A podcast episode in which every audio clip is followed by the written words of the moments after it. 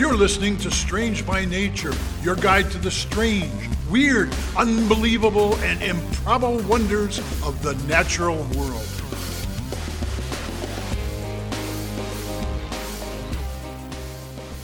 Hello, everyone. Thanks for being here today. I am Kirk Mona, and I am joined today by Rachel Ginza and Victoria Thompson. We are all professional naturalists who together have scoured the world for weird and wonderful wonders just to please your mammalian brain's desire for novelty. Isn't that nice? Let's do this. Hey, everybody. Hey, Kurt. Uh, Hi. it- my, look, my topic, I'm, I'm going to be upfront. It's not too strange. I, I just, I Uh, just got some fun stories I want to tell gonna you kick guys you off about. this podcast. How dare Oh, you? please don't. I, I- I need to make up for last. we- a if we did cleansing that- one from last week's. Let's say it, it does not involve corpses at all. Okay. Oh, good. Well, that's good. Great. I was gonna say if we kicked you off the podcast, there wouldn't be a podcast because you do all the producing of Editing. it. So that'd be a problem.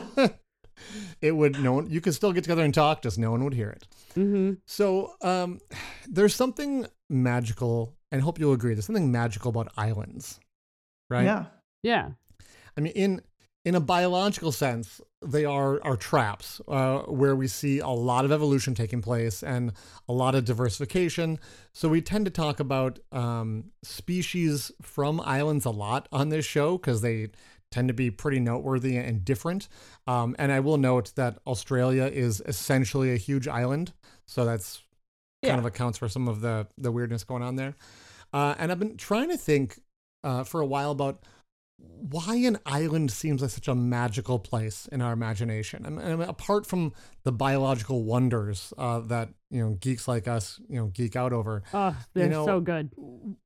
whether it's an island in the middle of a lake or an island in the ocean, islands hold sort of a special place in our minds. And I, I- as I was thinking about this, I was picturing like, you, you know, you'll probably know because you're nerds, like uh, the, the the island in the lake in the Harry Potter films. Yeah. Right. Mhm. You know, you know what I'm talking about, right? I do. It- It's in tons of shots. I don't think they ever actually even set foot on the island no, in they the didn't. movies, but like it's it's it's always there. It's just this really cool thing to see in the background, right? And it it seems magical. It it makes the location feel more magical, sort of setting, just because it's there. And that's sort of the power that islands have over us. And in the real world, uh, many people dream of going on vacation to a tropical island somewhere. So we have these fantasies or ideas about what islands are and, and what they're like. And so I try to think about like really what is it about an island that has this appeal or this draw for us and i think one of the draws there's likely many is that an island can be understood right so we, we live on a planet that is enormous it's huge it's hard to really comprehend the size of our planet and it can be overwhelming sometimes but an Yeah. island like an, an island is smaller um, you could in theory explore the whole thing even if you don't you know that you could yeah. and Yeah. yeah, like the whole scope of an island can be understood. It can all be seen. It can all be comprehended.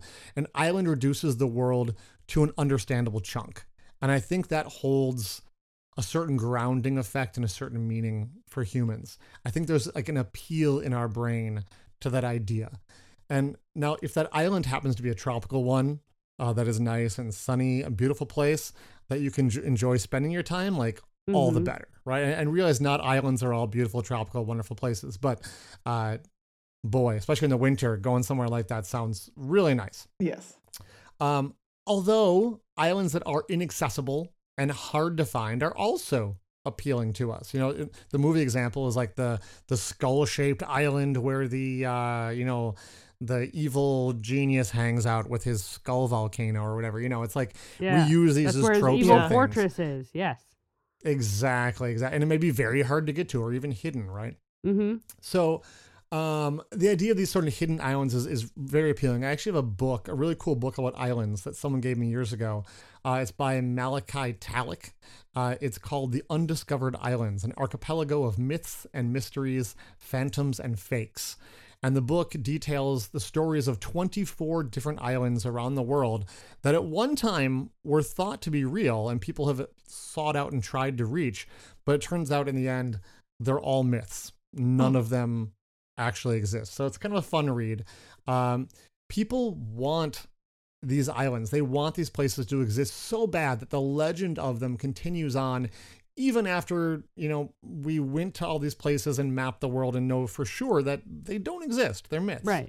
Um, so if you're looking for some fun stories about islands, uh, you can never visit. uh, you can check out that book, uh, The Undiscovered Islands. But I want to talk about the opposite of that. I want to talk about islands that we didn't know existed that then were discovered. So basically, Okay. I want to talk about new islands. Okay. Certainly, at some point in the, Ear- in the Earth's history, humans discovered like all the places we live, and some of those islands uh, are some of those places are islands. Um, so it's not too surprising that you know new islands are are, are discovered, uh, but most of that was very long ago. Although actually, um, a lot of the Polynesian islands were more recently populated. Actually, one of the most recently populated um, spots on Earth. Some of the Polynesian islands were populated less than a thousand years ago yeah. uh, which is like nothing in the scope of, of time in human history. Oh, um, yeah. But I want to focus on even even more recent than that. I want to go for like sort of the modern era here. Um, like, have we discovered any th- islands lately? Uh, and the answer is Yes. we Huh. have. And there's there's two. There, there's more than two, but there's two I want to talk to you about. So first up, we have literally brand new islands. Um, and where you have volcanoes underwater, Mm, you can mhm. get new islands when they Yes. rise up.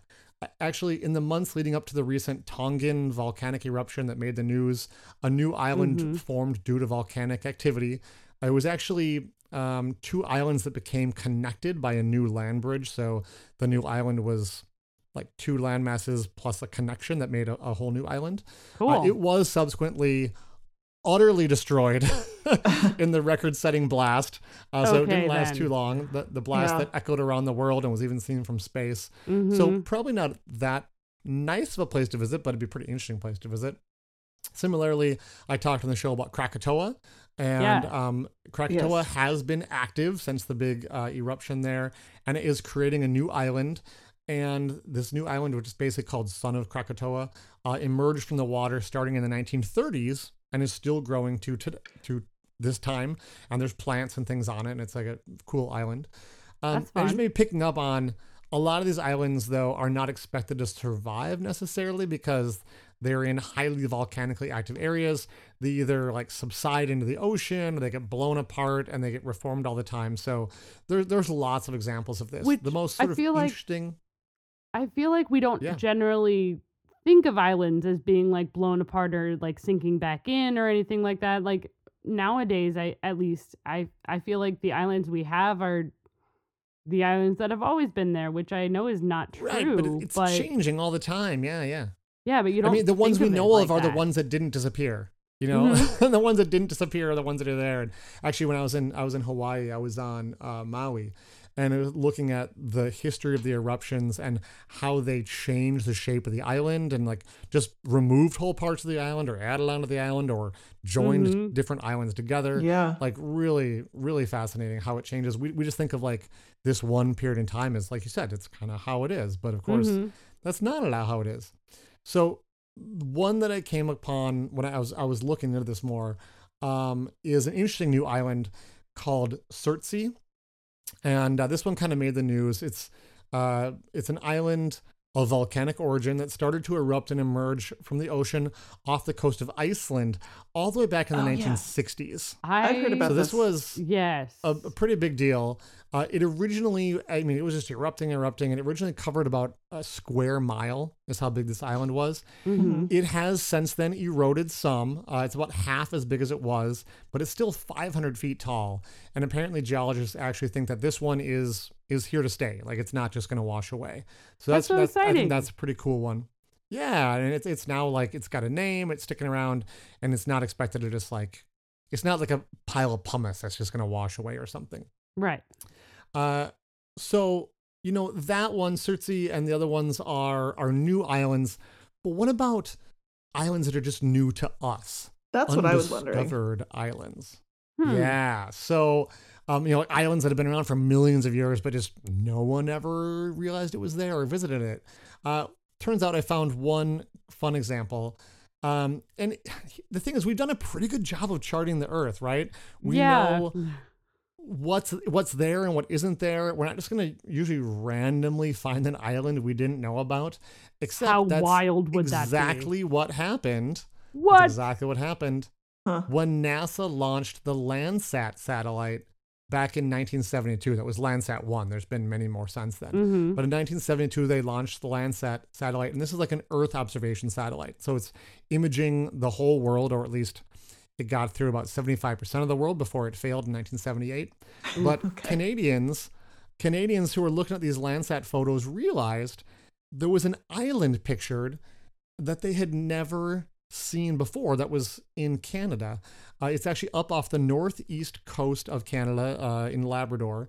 And if you ever looked at the map, there's there's like hundreds of islands. So you think, okay, Yeah. well, not to be surprised if someone we, we sort of You missed missed an one. island. But it's yeah, but it's it's not quite that. It's that this one lone island is a little bit further out to sea than all the rest, and for that reason, um, you know, it just got totally overlooked because nobody ever went out there. You you can't really see it from uh other islands, and you would really have no reason to be on these other islands, anyways mm-hmm. because they're so remote. Um, but you know, Canadian, Canadians were interested in this um, because there's a rule about like what qualifies as the territorial waters of a country, Yeah. and this island was mi- miles, you know, further away than any other island. So if they can prove this island actually existed, and it wasn't just a floating iceberg or something like that, it could actually like show that Canada's, Canada's territorial waters claim extended further out from the shore Mhm. than expected. In this case, it would mean that the edge of Canadian waters was 12 miles further out uh, than they had previously thought. So that'd be pretty cool. Now, that Yeah. is not a huge number. 12 miles is not really all that far. Um, I and, mean, uh, you know, if, if Politically verified, speaking. Yeah, you know, it's, it's kind of fun. But if, if, if verified, the new island was going to add about 28 square miles of territory to, territory to Canadian waters. So it's not not Okay. really that much. Um, the island itself was not very huge. They could see that it was, uh, you, well, you can see how it would be overlooked. It was only about 82 feet by 148 feet. So pretty Uh-huh. small, and in, and in like an you know icy seas, uh, it's, you can see why it was missed. Mhm. Um, Yeah. But naturally, being being humans and loving to explore, someone had to go there, right? And that Oh, yeah. somebody was doc, Dr. Frank Hall. Uh, it was literally his job, uh, since the land had to be verified to be real, and he Mhm. was the guy who who did that. Um, so, not content to take a ship though through these icy waters, they decided the easiest way to get there would be by helicopter. And Oh Dr. my Hall was going to be lowered down onto the island by helicopter to be the first human to ever set foot there. And sure enough, uh, they went there, and there was an island where the satellite showed it would be, which is pretty cool. It was covered completely in snow, so it was all white in an icy sea. And they, they hooked him up into this big harness to l- lower him down to like the highest part of the island, which Mhm. isn't really high, basically a big hill. And Right. as he got very close to the surface, well, he was very close to the surface when he suddenly realized, to his horror, that not only was he about to be the first ever human to set foot on this island, he would also very shortly be the first human being to ever die on this island. oh my god. What? Because completely camouflage, standing in the exact spot he was being lowered down to, was a giant white polar bear. Oh no! Which he did not realize till said he it was was like first one to almost on the die. Like, ground. Abort. oh no! Abort. A, So he starts like polar yanking bear. on the cable and like, yeah, No, no, abort, no. abort, uh, pull Like, me up, pull me uh-uh, up. mm-mm, And mm-mm, yeah, that's so they polar quickly bear. like, they reel him back up. He sadly did Yeah. not get to set foot on the island, but they did verify that it was a real place. Um, he actually wanted to name it Polar Island, because of after the the polar bear. Yeah. correct? Uh, but it became known as Landsat Island. It was the first Oh. new island discovered by Landsat, which is pretty cool. the That is pretty only cool. island named after a satellite. Yeah. Probably, yeah, yeah. Um, and Landsat has discovered some other some other islands too, but uh, I thought that was just really cool that it's, there's an island called Landsat Island up in Canada. I love So the it. next really time cool. you next time you are on an island, realize that you don't need to be the first person there, uh, but just watch out for bears anyways. You've So given my me sources some. this week- uh, you've given me some topic ideas here. Kirk. Oh, good. Uh, my sources this week were NASA and Wikipedia. All right. Well, we're going to take a break. And uh, when we come back, it'll be Rachel's turn. Mm-hmm.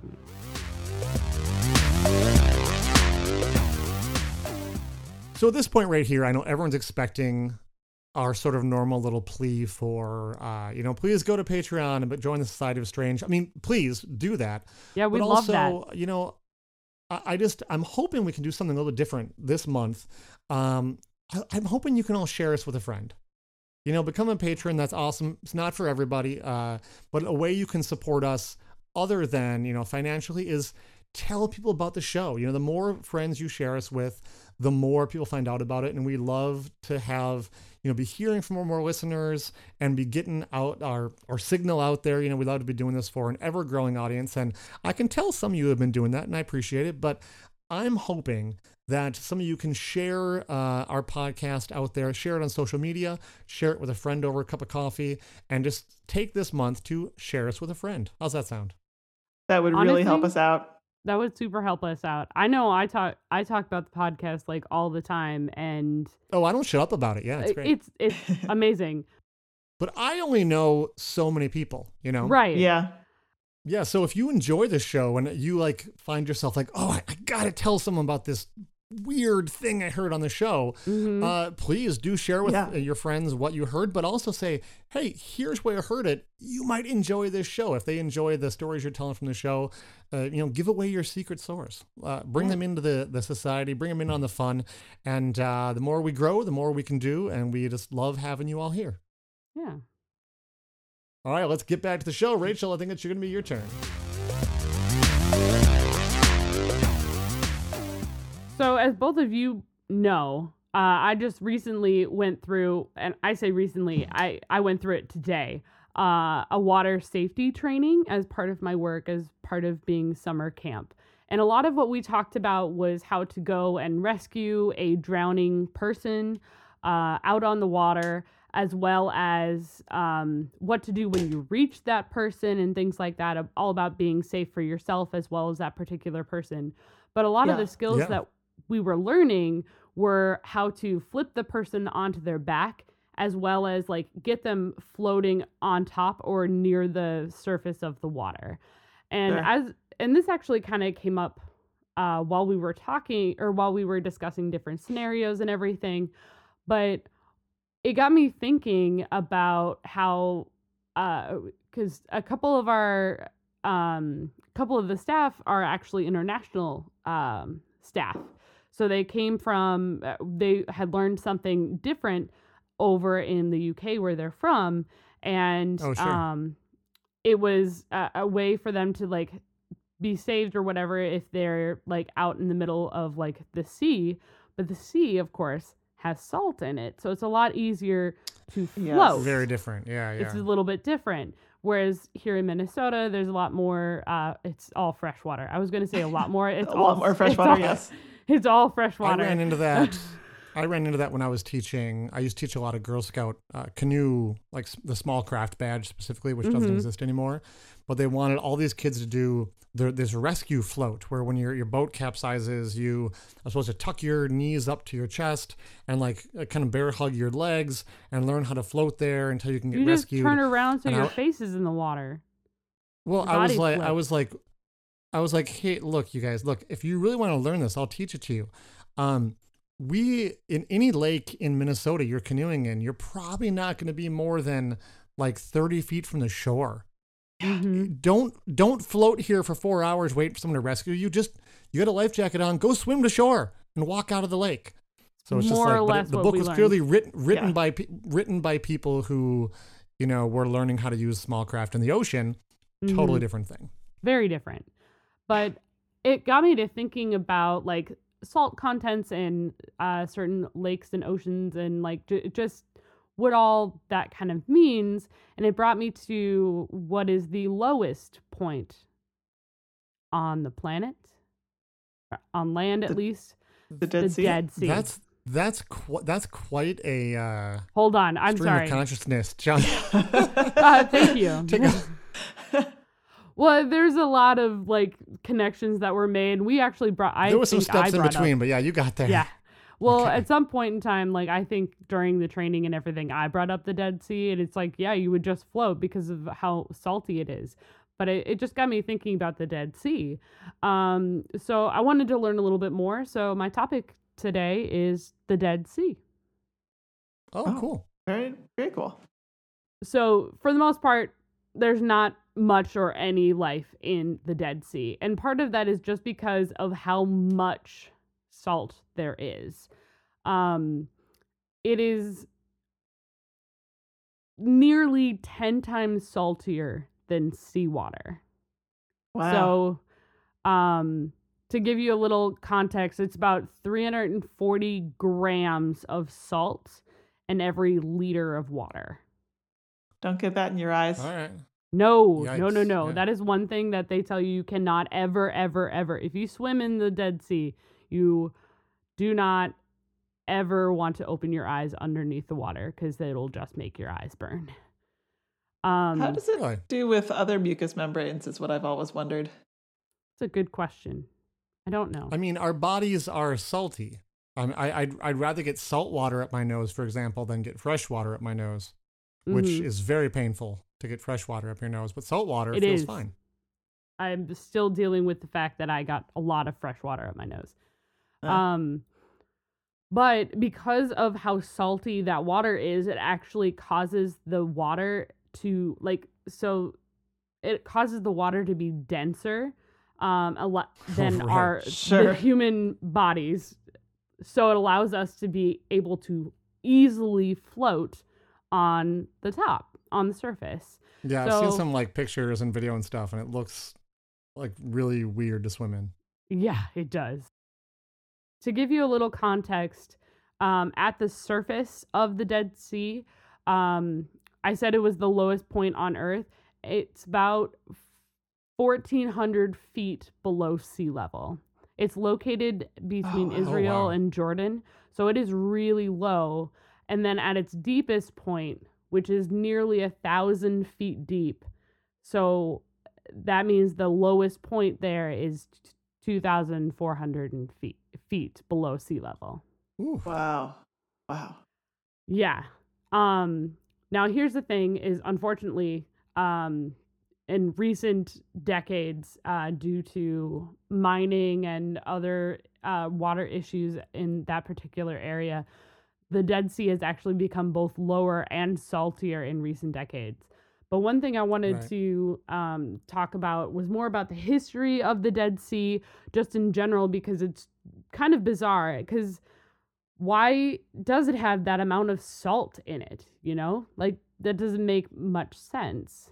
Um, so a long, long, long time ago, um, it actually about what was it about 18,000 years ago uh, it was actually originally part of much larger lake uh, that extended to the Sea of Galilee.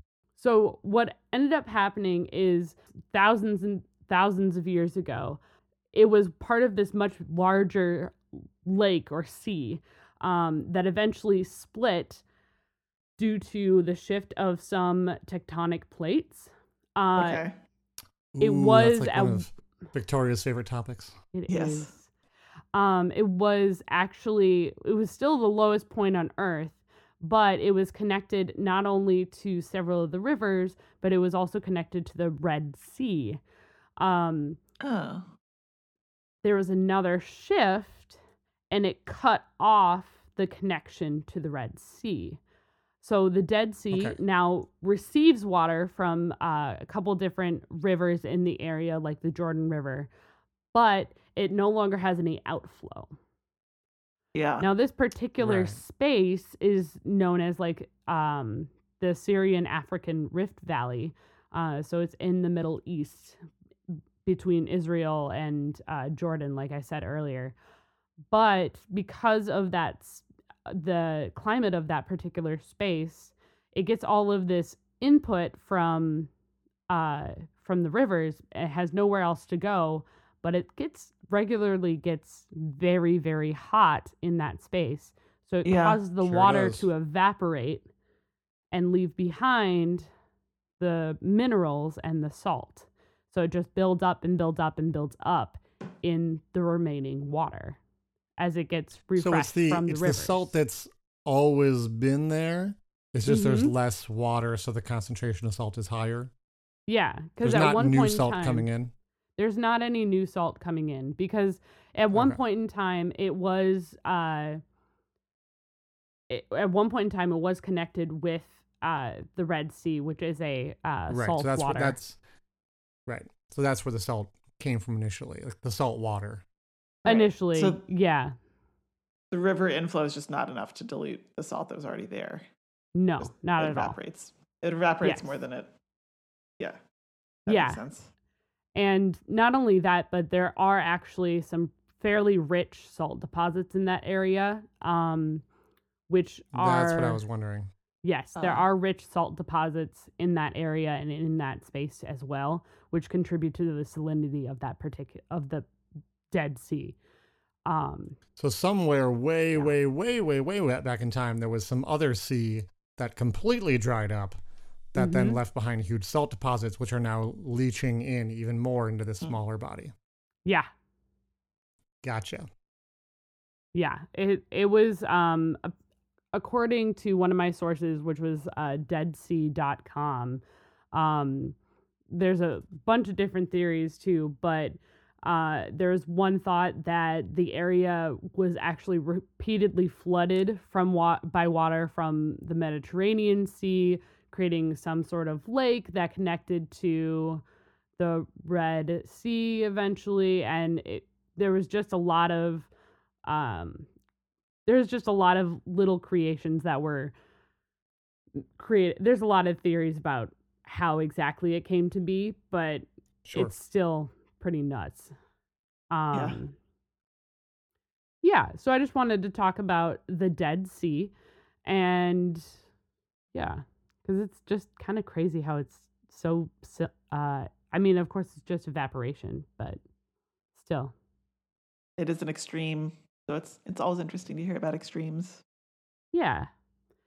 And Extreme lake. Yeah. Extreme Lake. Or sea. We're called a sea. It's a big lake. Sea. Yeah, it's a it's a pretty big. Well, that's because we live near a very large lake that could be considered a sea, but it's freshwater. Oh, you mean uh, sea superior? Yeah, that one. superior sea. Superior Sea. It is the superior of the seas. Um anyway, uh we're going to take a quick break and when we return it'll be Victoria.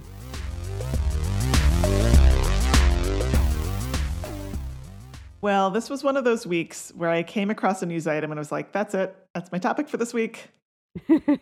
Yeah, Yep. I- we, we got we got messages from you saying, uh, Have No you looked at the doing, news like, recently? Yeah. yeah, it was I very just wanna make like sure. you, you, And you didn't want to I- go into what it was, but Yeah, and to be honest, like I had seen news recently, but I chose so that caused me to not look at the news anymore. Okay.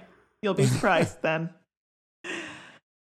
Well, this story starts back in 2009 in the Caribbean or the Caribbean, depending on how you want to pronounce that.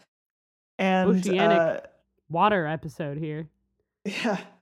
Well, I'm not going to stay in the ocean exactly. So, Dr. Olivier Gros was working in the mangrove forests of Guadeloupe, and he Mhm. noticed a dead leaf in the water that was covered with very thin white filaments. So, Okay. Olivier brought this back to the lab, and he thought at first they were probably fungi or maybe some kind of sponge or other small animal. Mhm. Right. However, yeah, however, once they got the strands back to the lab, um, they did some analysis, including some DNA analysis, and eventually discovered that these were bacteria. Okay. yep. I saw the headline. I didn't read the article. Yeah. So I okay, have thought, no idea what you're talking about. they thought, okay, so these are probably like really long chains of bacteria, kind of a colony, right? Right. hmm Well, not so fast. What? They looked at the strands under an electron microscope and they were shocked to find that each strand was a single giant bacterial cell. What? Yeah. What? Huge. That's huge. You can't normally see bacteria with the naked eye. That's right, Rachel. you Uh, cannot. What? Uh, well observed, well spotted. Yes. the Thank- wait, largest thanks. one that they observed was 20,000 microns long. That is, that's two centimeters, folks, or Whoa. about three quarters of an inch. Um, Wow. That's like the diameter of a penny. Oh, The I mean, average. small. that's but that's huge, I- that's right? big on bacteria scale. I'm I'm literally holding a penny right now for reference. Yeah. And it does not quite- feel like a bacteria should be this big. That No. seems super wrong. Ooh, it's a wheat penny. Go Ooh, me. Oh, I found a wheat wow. penny. That's probably why it was sitting often here. anymore. Uh, so the average length, 22 centimeters was like the biggest one, and the average length was was 9,000 microns, which is 0.9 of a centimeter, which is still very large. That's like Um, a giant to us. Yeah, to say this is mind blowingly large for a bacterium is really understating it. Uh, one of the most common bacteria in the human body is pretty average size for a bacteria. It's Escherichia coli, E. coli. Uh, It's a Mhm. gut microbe, and it has an average length of two microns. So Now To put this in that's perspective- smaller. That is smaller. To put this in perspective, Just a bit. the average US woman is 1.62 meters tall, about five feet four inches. Yeah, it's And- a I love Rachel. where we're going with this. Yep. It's Rachel. If a person were as much bigger compared to an average woman as this new bacteria is compared to E. coli, this extremely tall person would be 16.2 kilometers tall. Kilometers tall. oh Yes. my god. That is. Oh my That is god. Ten tall. miles tall. I- Oh, oh, that's I was gonna say. Oh, I would so love- basically Paul no, I don't want to That's be that tall. Oh, I don't want to bigger be than that Paul tall. Bunyan. Oh, Oh. Can we that call is a this, lot of Rachel. I, I hope. Oh my gosh. Because There's there's a common Oh. name in there somewhere that has something to do with giants or Paul Bunyan or something. yeah, right? I like it. Well, I was going to say it's awkward to keep calling it this new bacteria, so I'm going to give you its scientific name, even though it doesn't have a common name yet. It's called Okay. Thiomargarita magnifica, which is a pretty good one. That is pretty good. Was that Uh, wow? So the the magnificent margarita. Yeah, is so also what I is heard. actually Yeah. sulfur. It's a sulfur-eating bacteria. Okay. Um, I don't like the idea of a sulfur, a, a sulfurous margarita. That doesn't sound quite as no, um, Sounds eggy. Refreshing. it does sound oh, eggy. Oh, ew. Oh god. Don't put eggs out. in your margarita, people, or on your margarita pizza. Either, either- Actually, I mean, if it were like one. a, if it, you know, there's there's cocktails that have egg like white egg in white, yeah, like Like the frothy, pisco yeah, sour. still, Whiskey sours are they're pretty good. them. Yeah. but if if you got sulfur, your egg has gone bad. Don't do that. That Yes, is that's true. that's true. I feel like we've we've strayed a bit from the topic. Just a bit. Bring us back So- there, Victoria. I want to talk a little bit why about why it is so strange to find such a large bacterium. Um, so we're going to do a little biology review. So Okay. first of all, animals, plants, fungi, and the huge array of single-celled organisms that we call protista are Mhm. all they're all eukaryotes, um, which means that their cells have their it, DNA yep. that's contained within a nucleus. They have different membrane-bound organelles within the cell that do a lot of different functions in the cell. And also, the cells have various types of internal structural supports, and they kind of act almost like guy wires to keep the cell from tearing apart, even if it's fairly large. Mm-hmm. Perfect. And the nucleus and the organelles also help the cell function efficiently at a fairly large size because it means there's specific sites for specific functions like DNA replication. And they Right. have mitochondria to produce the energy for the cell. Um, and if it's a bigger cell, it just can have more mitochondria, right? Right. So the powerhouse of the cell. Correct. Exactly, the powerhouse of the cell. Thank you. Most eukaryotic cells are still what you would consider quite small, but they're a lot larger than bacteria. So, uh, you know, Mhm. average bacteria size, as I mentioned, is about two microns. The average eukaryotic cell size is 10 to 20 microns, and some can be much larger. So, for example, the muscle cells in the human body can be two to three centimeters long, and um, an ostrich egg cell before fertilization is about one and a half centimeters long. okay. And there's also a species of algae that it turns out is single celled, but each cell is like 15 to 30 centimeters long. So, like, a, Oh man. six to 12 inches. Um, But it's kind of branched like a frond, so it's a leaf shape almost in itself. Pretty cool. Cool. Topic for another episode. Ugh, Right. Algae is so cool. Yeah. Bacteria and archaea, on the other hand, are prokaryotes. Um, normally, their DNA just exists as a free floating loop inside the cell, Mhm. and all of their cell processes are basically dependent on diffusion. And metabolic reactions take place, like the energy that runs the cell takes place within the cell's outer membrane.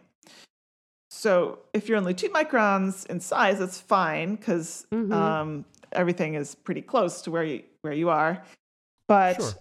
um, as the cell gets larger, the surface area to volume ratio decreases, and it starts not being able to make enough energy for its size because it's limited by the amount of space on the membrane to make energy right.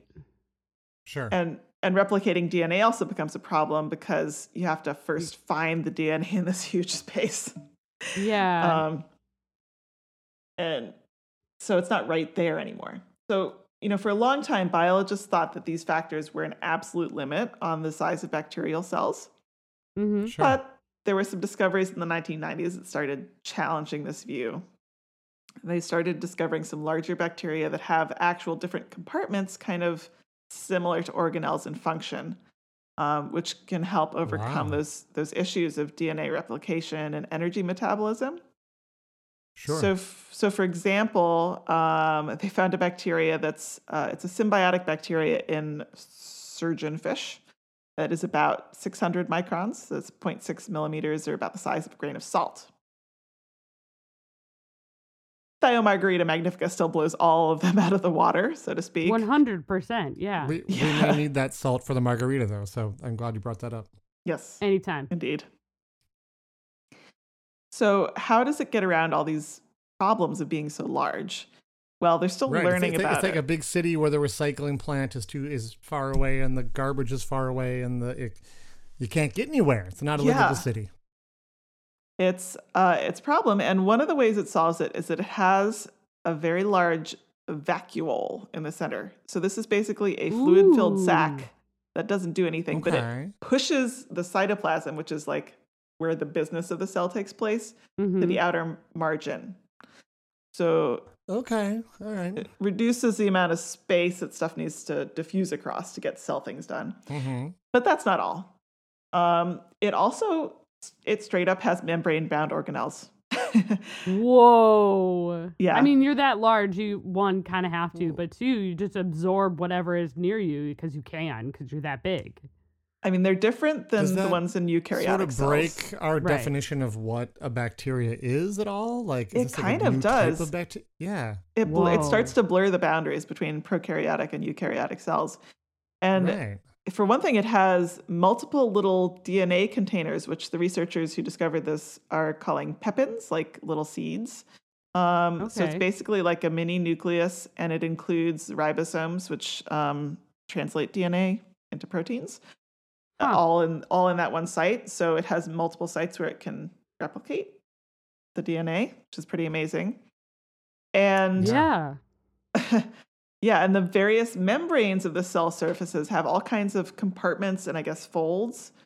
And so there's a lot more space for energy production too. Okay. Okay. Yeah. Um, now obviously like there's a, there's a lot of questions about this this species that we don't know yet and a lot to still be found out. So one of the questions we don't know about is you can you can like pluck this off the leaf and move it and so it's very sturdy and robust. So what kind of internal support structure does the cell have to help it hang together like that? And, you know, importantly like why is it so large evolutionarily? What Yeah. How did it get that serve? to be that that, yeah. large? Especially Yeah. since nothing else is even close Yeah, that we know of yet. that we know of. Right. I mean, the bacterial world is really almost unexplored when you think about what's out Oh, there, 100%. right? That's what you got to go into, kids. Get on it. Ah, Going to microbiology, bacteriology. That's where the, the money is. Uh, so Hmm. yeah, it's just really fascinating scientific discovery that I needed to talk about, and uh, I hope to learn more about it in the future. Yeah, same. So Yeah, for that was this, wild. Yeah, for this, um, for this research, I relied largely on a New York Times article by Carl Zimmer and a news article in the journal Nature that was by Katharine Sanderson. Thank you to those sources. Yeah, thank you. Awesome. Wow. Yeah, I'd seen the headlines, but I did not realize how strange it truly was. Yeah, Brand new information to me. I was the last one this week, right? I'm yeah. gonna wrap this up. Yeah. Yeah. Yeah. Okay. Thanks everyone for listening. We're uh we'll see you next week. See you then. All right. Bye, everybody.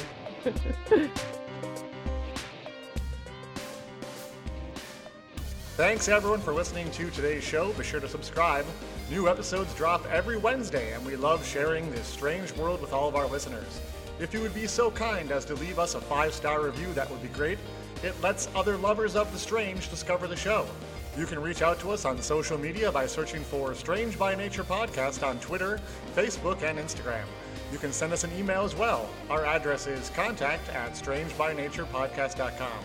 If you want more information about the show, you can also check out our website, which is strangebynaturepodcast.com. Until next week, get outside, stay curious, and embrace the strange. Maybe. Okay. Maybe it's Madagascar. I don't know. You can't prove it. Hmm. You'll have to find out.